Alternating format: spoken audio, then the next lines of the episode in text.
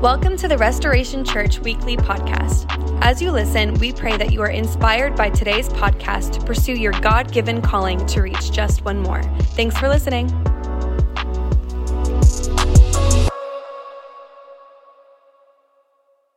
Well, good morning and happy Easter, Restoration Church. It is so great to be together and um, my name is Nate, and uh, I'm the lead pastor of Restoration Church. And today we celebrate in, in Plymouth, in Milton, in Dover, and for the first time in Bethlehem, New Hampshire. For those of you joining us for the first time, thank you for trusting us on your Easter Sunday to worship with us, to have the opportunity for, to hear us share Jesus with you. And for anybody who's joining us in any of our services, you know, what's our objective today? What's our hope today? Well, first, if you know Jesus, that there would be a deep, deep gratitude and a, and a, a very real um, sense of how great He is and what He's done for you. Sometimes, if you've been following Jesus for a long time, you can forget who you used to be. You can forget what you were saved from. And it can, and if you forget that, I mean, what do you become? You become like so many of the people that opposed Jesus. If you're here today and you have never believed in him, maybe you decided a long time ago to stop following him, my hope today is that something will switch in your heart and that you'll say, All right, all right, if, you, if you've done that, if you've accomplished that, then I'll trust you and I'll follow you. That's what we want for you. And so you know that right from the get go.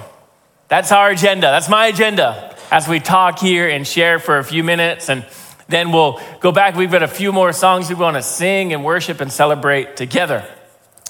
Well, my, my wife, uh, Michelle, and I, Michelle's at, at Milton today, so make sure if you're Milton, you treat her well. Um, but we, uh, a, few, a few years ago, actually a long time ago now, 2015, we went and stayed a few days at her grandmother's house in Florida. And at the time, we had a one year old, a two year old, a four year old, and a five year old. And um, uh, I could like almost cry thinking about it. like, oh, you missed those days? No. but we go and stay at her grandmother's house, so the boy's great grandmother's house. And before you think of like this, like kind of itty bitty, frail lady. I think maybe two or three years ago, she had broken her ankle as she was skiing in Italy. So she's very active, very. Um, but we ended up getting there late at night, and because uh, we drove, and we uh, we had put the kids in a room to sleep. And the next morning, she's kind of showing us around. She she lives in this you know, in this gated community, which I think you have to do in Florida to, to keep the Florida people out. and, uh, and so uh, it's kind of a modern house, but it's filled with just a bunch of stuff from our past. And I remember, again, like, you got to think these are boys and, uh, and they're little. And I remember I, I, I, honestly, I'm probably having like some trauma trying to talk through this. But I remember her showing us around the house and where the boys were staying in like her office, two feet away, she's describing, oh, this, like it, this, um, I don't even know what you call it. A, it's kind of a mix between a, a credenza or an armoire or a nightstand. It was, she goes, this was from my grandmother. It's from 1890. And the thing is like solid glass almost. It's like fine, thin, wavy glass, the entire front of it, and it's filled with things that are very valuable. And I just immediately went, We need to leave. I'm not exaggerating because I thought, how do you keep a one year old from taking his sippy cup and just going, bah, and just smashing it? Irreplaceable. And, and, so she's bringing us around the house. It's like, yes, this is from that, and this is from, uh, you know, this was from this ancestor, and this painting was from, and I was like, this is not the place we need to be right now. Now, I, I she, um, she could be watching online from Florida, so certainly I never expressed this to her, and she probably feel bad that I'm telling this story, so don't feel bad.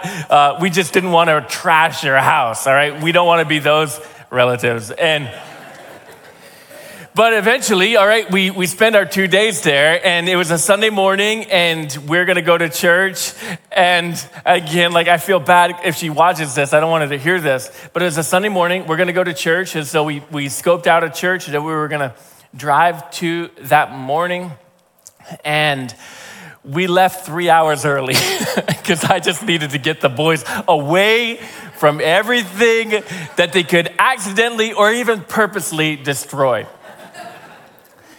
And have you, I, I, just wonder, I mean, have you ever felt something like that? The, a tension from being at a, you, you know, from being at a, a family member's house and just worried about you're gonna break something, your kids are gonna break something. That constant tension of maybe not even breaking something, but the constant, constant tension of feeling like you're gonna do something wrong. Anybody ever felt like that before? Show me your hands. A lot of people felt like that before. You know, this is very common. You don't have to, it's very common. If you've got um, little kids, I mean, you feel like that all the time. You, you go Black Friday shopping, you get a new TV, like maybe you should have waited a decade because the kids are gonna break that. What are you doing throwing a football at the TV? I'm playing catch.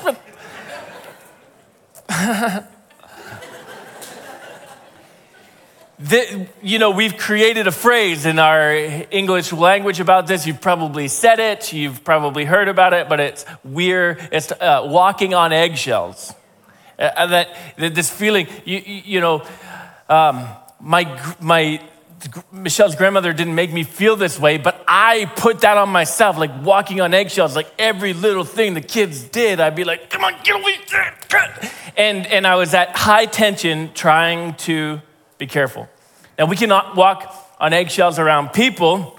And this frame to walk on eggshells, I'll put this up here so we're all understanding this, to be overly careful in dealing with a person or situation because they get angry or offended very easily. So this was not, this is not at all describe uh, my grandmother, but this can describe our relationship with a lot of different people. You may be like thinking like, yes, that's my spouse. I just I've walked on eggshells around them for decades now. And uh, because they just are offended at the drop of a hat or they just get angry very easily. And so you're always kind of walk and trying to be kind of a peacekeeper and to keep them from losing their cool. It could be about a parent. Some of you have parents like that, and uh, don't raise your hand. Um, but uh, but, but certainly we have that. It could be a boss, and you just never know who, what boss is going to be there that day. Is it the nice, benevolent boss, or is it the maleficent boss? Like, who's going to be there today? And then it could be a neighbor, unfortunately, it could be a pastor. And you know what? Um, this may describe some of you who are here today who are feeling a bit uncomfortable because you feel like you need to walk on eggshells around God. You think and describe, put that definition up there for me again. You, when you think about God, this is, you think that God gets angry or offended very easily. And, and so to be here at church, you know, maybe it's been 10 years of someone inviting you till you finally came because you're like, I just can't, if I go to church, what's going to happen? What, how are they going to treat me? What's God going to do? Is it going to be lightning? Is it going to be a building collapse? Is it going to be a plague of frogs? Like, what is God going to do to me? Imagine if we're in church and God just did a plague of frogs on one single person in the auditorium, just like, like man, I would honestly like to meet you because they were like, Who are you? Tell me your story. what we haven't, what happens when we, when we like feel like we need to walk on eggshells around God, it can make you scared to come. You can maybe wrongly think that God is angry at you. And even while you're in a church building or in a service, you're so afraid of doing or saying the wrong thing while you are here. Listen, relax, all right? We've seen it all, we've experienced it all. Um, I remember one time a first time guest came to service and their kid pulled the fire alarm. It's the only time it's ever happened. It was their first Sunday. They, like they were embarrassed. I'm like, well, let me give you a tour around the building of all the scars this building has from my own children. um, we get it, we understand. We're all people. I'm not perfect. This morning I ironed my shirt and melted it right here. we're not perfect. like, oh, Pastor, you're wearing a suit jacket because it's Easter? Because I had no choice. I forced myself into this. Well, what is God like? Does he want us to walk around eggshells around him? Now, why would we think of this? Well, certainly movies portray this. Um, and uh, I, I, tried to find a, like a clip maybe from The Simpsons, and there's a lot of clips of God being angry, but, but really none that are redeeming that we could necessarily show here. Um, but a lot of a lot of clips, a lot of pop culture things about God being angry. We hear this from other people. You've experienced this from other people. If you've ever gone to another church, where they are kind of judgmental, pointing fingers, they don't smile, they sneer. Uh, if you ever experienced people like that, you think, well, they're representatives of Jesus, they're representatives of his Father God. That must be what he's like too. And this can create for us a, uh, an understanding of God that isn't accurate.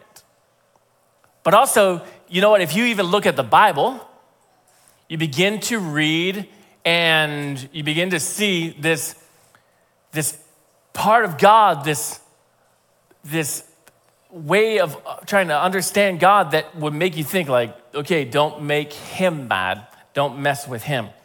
Jesus himself said this in Matthew chapter 10, verse number 28. He said, Don't be afraid of those who want to kill your body all right, so I don't know if you've ever, like, don't be afraid of them. They cannot touch your soul. There's a very profound truth there. But the point I want to point out is fear only God who can destroy both soul and body in hell.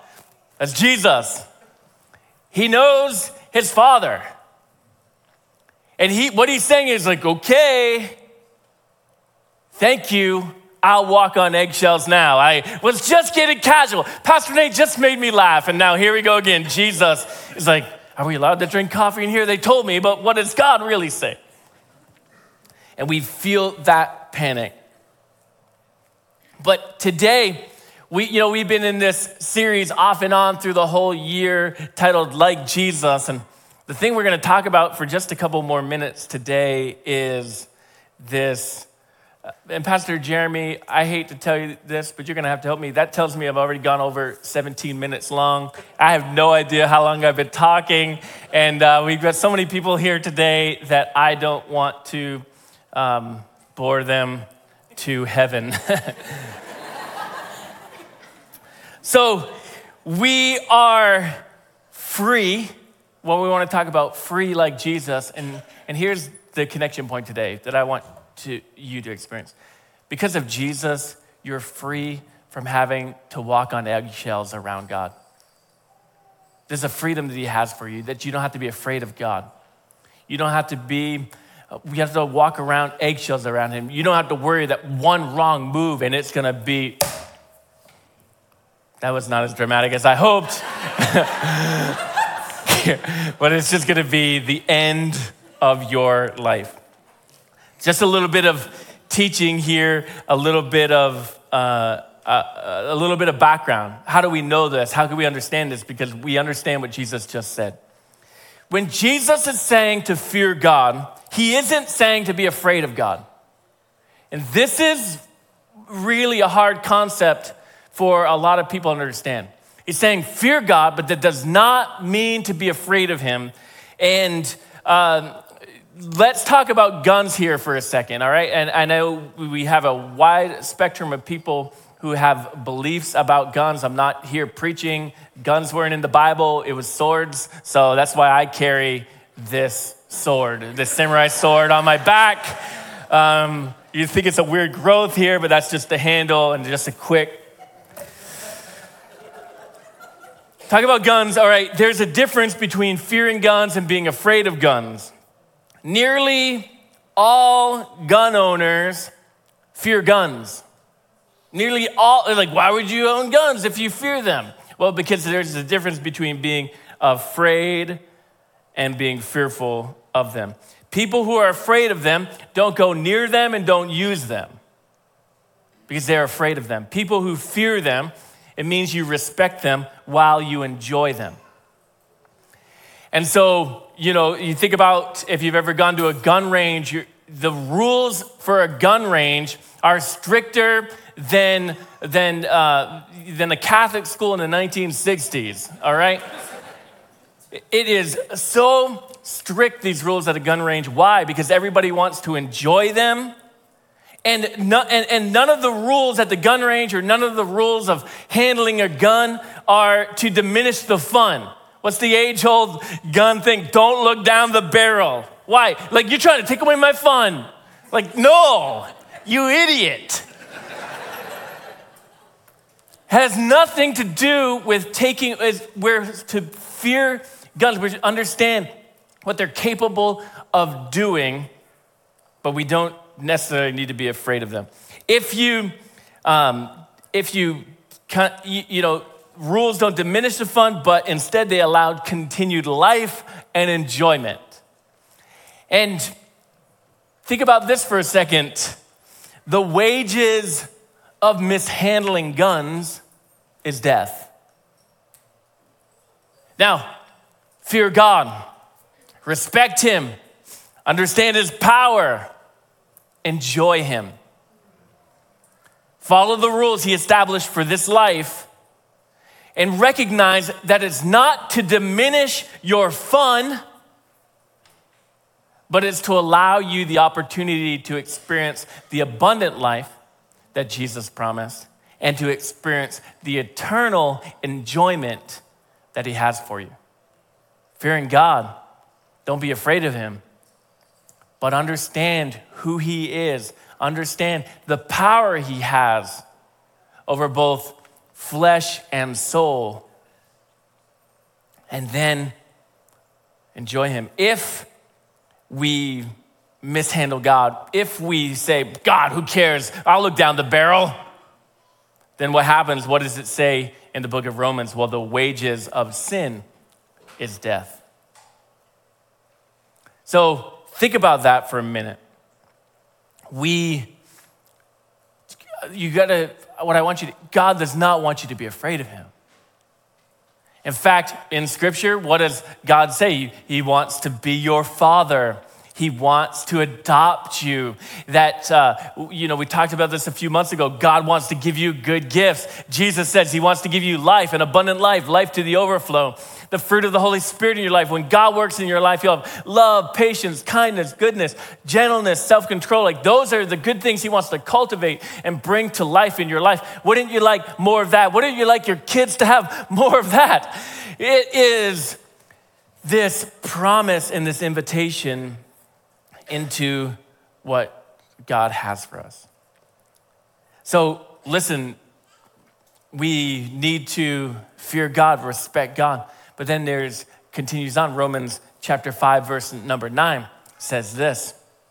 Since therefore we have now been justified by his blood, that's Jesus' blood shed on that cross, which is part of what we celebrate this weekend.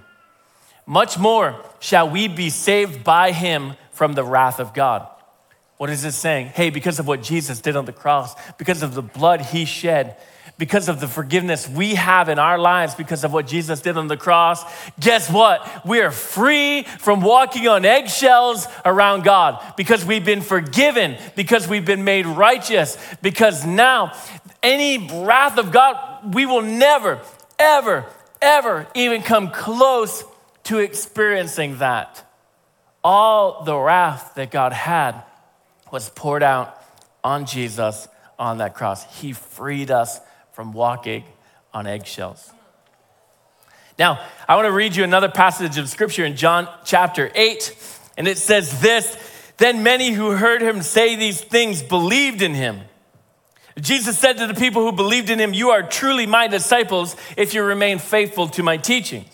And you will know the truth, and the truth will set you free, not just from walking on eggshells, but from a whole variety of things. But we are descendants of Abraham, they said. These were his followers. We have never been slaves to anyone. What do you mean you will be set free? Jesus replied, I tell you the truth. Everyone who sins is a slave to sin. Everyone. Everyone. A slave is not a permanent member of the family, but a son is part of the family forever. So if the son sets you free, you are truly free. Because of what Jesus did, not just dying on that cross, but when three days later, on that Sunday morning, when he rose from the grave, he freed us from insecurity. He freed us from anxiety. He freed us from shame. He freed us from trauma. He freed us from sin. He freed us from substances. He freed us from pornography. He freed us from sickness. He freed us from demons. He freed us from poverty. He freed us from family curses. He freed us from guilt. He freed us from condemnation. He freed us from judgment. He freed us from people pleasing. He freed us from fear. He freed us from religion. He freed us from having to walk on eggshells around God.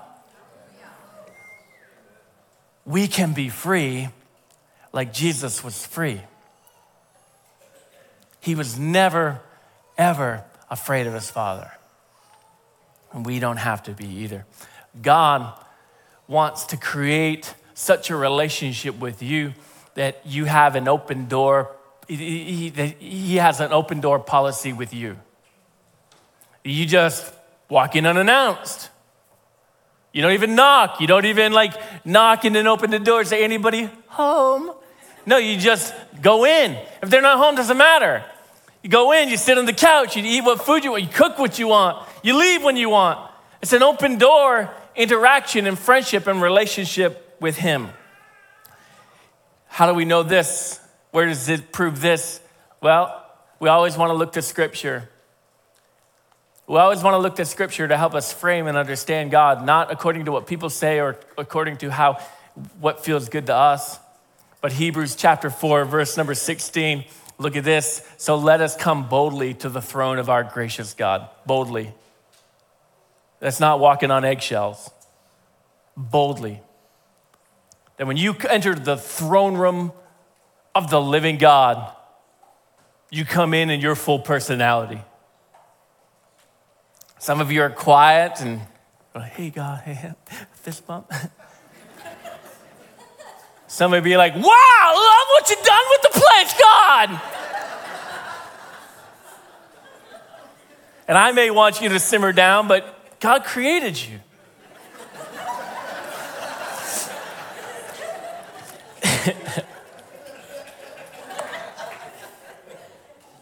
There's a difference between bold and brazen.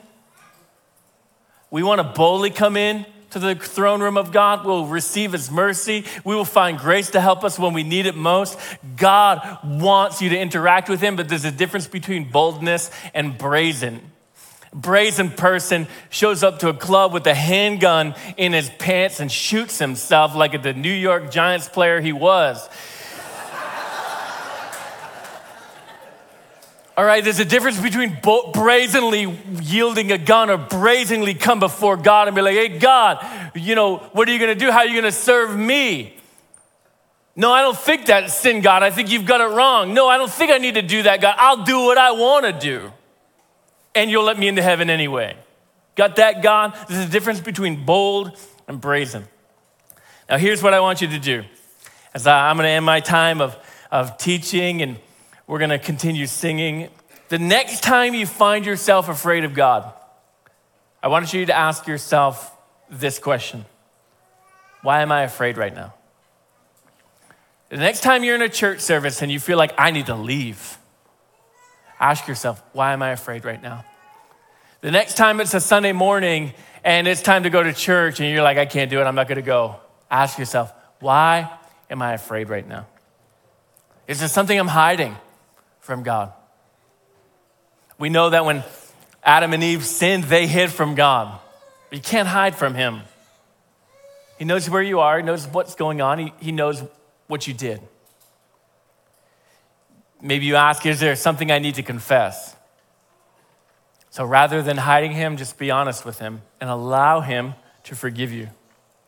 Or maybe even begin to think, Is there a wrong thing that I believe about God? Maybe you've been listening to people and you haven't been listening to scripture. Maybe you've been listening to the podcast and you haven't been listening to God. And so it's caused you to believe that He is angry, that He is a loose cannon. So if you find yourself afraid from God, how do you move from, from being afraid to just a place of fear? And we need to fear God, we need to respect Him. We need to know that He's powerful that He is the judge. Not according to other countries, not according to our neighbor, not according to our own standards. He is the judge. First, uh, 2 Corinthians 5:17 says this. This means that anyone who belongs to Christ has become a new person. The old life is gone, a new life has begun. Because of Jesus, the old way of living, it's over. We don't have to live and do every single thing right and being afraid of doing any single thing wrong. We just follow Jesus. We are saved by our faith, by our belief. And when we believe and follow Jesus, we become a new creation. When God looks at us now as people who have received Jesus, he sees the righteousness of Jesus. Jesus, who is perfect, God now sees that righteousness on you. 2 Corinthians 5:21 and I'll close with this. For God made Christ who never sinned to be the offering for our sin, for your sin. Think about those things that you think God would never forgive or that you would hope no one else in the room would ever find out about. If you ask Jesus, He'll forgive you. So God made Jesus, who had never sinned, to be the offering for our sin, to take the punishment and the wrath for our sin. God did that. Jesus did that because He doesn't want you to walk on eggshells around Him. He did that so that we could be made with, made right with God through Christ. There's a, a theme in Scripture. There's this um, word in, in Scripture and it's used in church. It's deliverer. It is an understanding that Jesus came and He rescued us. He delivered us from being in bondage to sin. He delivered us from having to be perfect people and follow every rule in order to take uh, and be able to stand before God. He delivered us from all of that. And that's one of the reasons we celebrate. Will you close your eyes and allow me to pray for you? And maybe you're here and you're thinking, oh, I've been afraid. I don't want to be afraid anymore. To do that is a simple prayer, not to me, but to Him. And as you sit in your seat, you can whisper this to Him. You can write this down, you know, on, uh, on, your, on your notebook or whatever you've got with you. Just say, God, I don't want to be afraid anymore. And I'm asking you to forgive me. Jesus, I believe that you're God's son. I believe that you died on that cross and rose again. And now I'm recognizing that I need you to be my Savior. I need you to free me from all these things in my life, free me from sin, free me from my past, free me from these problems, and free me from walking on eggshells around your Father. Be my Savior and be my God I choose today to follow you. As you say that, in whatever words you remember, as you say that, just really from your heart, maybe you only get a few of those words out. What does God do? He forgives you. The blood of Jesus purifies you, and you are righteous. And you are adopted into the family of God. And you are now a new creation. The old is gone. You're starting a new life today. And we are so excited to be a part of that with you. Jesus, I pray for everyone in our services. I pray you free us from religion, free us from trying to do right, free us from adding rules, free us from condemnation. May we truly follow you and enjoy you and experience you. Thank you, Jesus, for what you did on that cross. Thank you, Jesus. That, that wasn't the end, but you just decided, I will rise again. And you woke up defeating death, defeating anything that could possibly conquer us and keep us from you, all defeated in the moment you walked out of that tomb. We thank you for that and we praise you for that. Thank you, Jesus, for being our rescuer, for being our deliverer, for being our friend and our Savior. Thank you, God, for sending Him after us. We love you and we pray this all in Jesus' name. Amen.